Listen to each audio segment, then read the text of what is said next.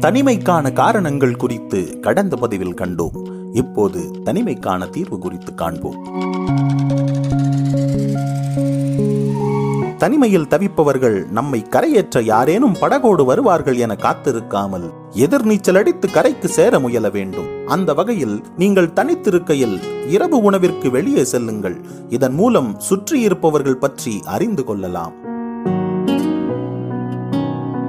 திரைப்படங்கள் பார்க்க ஒரு குழுவாக செல்கையில் முழுமையாக ரசிக்க முடியாது.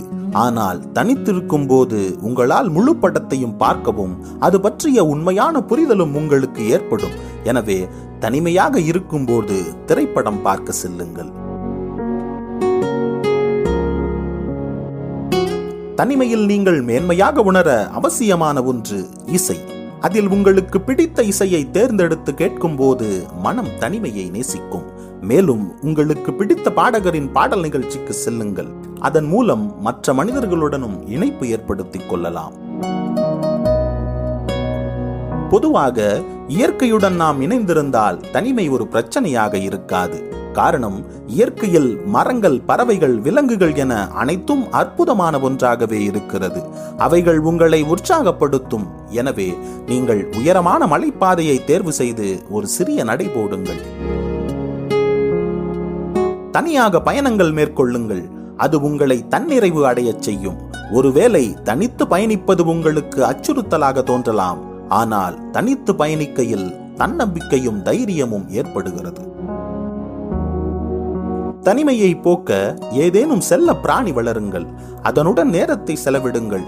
தினமும் புத்தகம் படிப்பது பழைய பட ஆல்பங்களை பார்ப்பது பள்ளி மற்றும் கல்லூரி நண்பர்களுடன் வாரம் ஒருமுறை பேசுவது பிடித்த வேலையில் ஈடுபடுவது தனிமையை போக்கும் அருமருந்துகள்.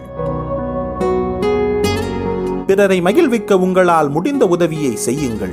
ஏதேனும் சமூக தொண்டில் உங்களை ஈடுபடுத்திக் கொள்ளுங்கள். இயற்கை சூழ்ந்த பகுதிகளுக்கு பயணியுங்கள். இவையெல்லாம் ஒரு பொதுவான அமைப்பு.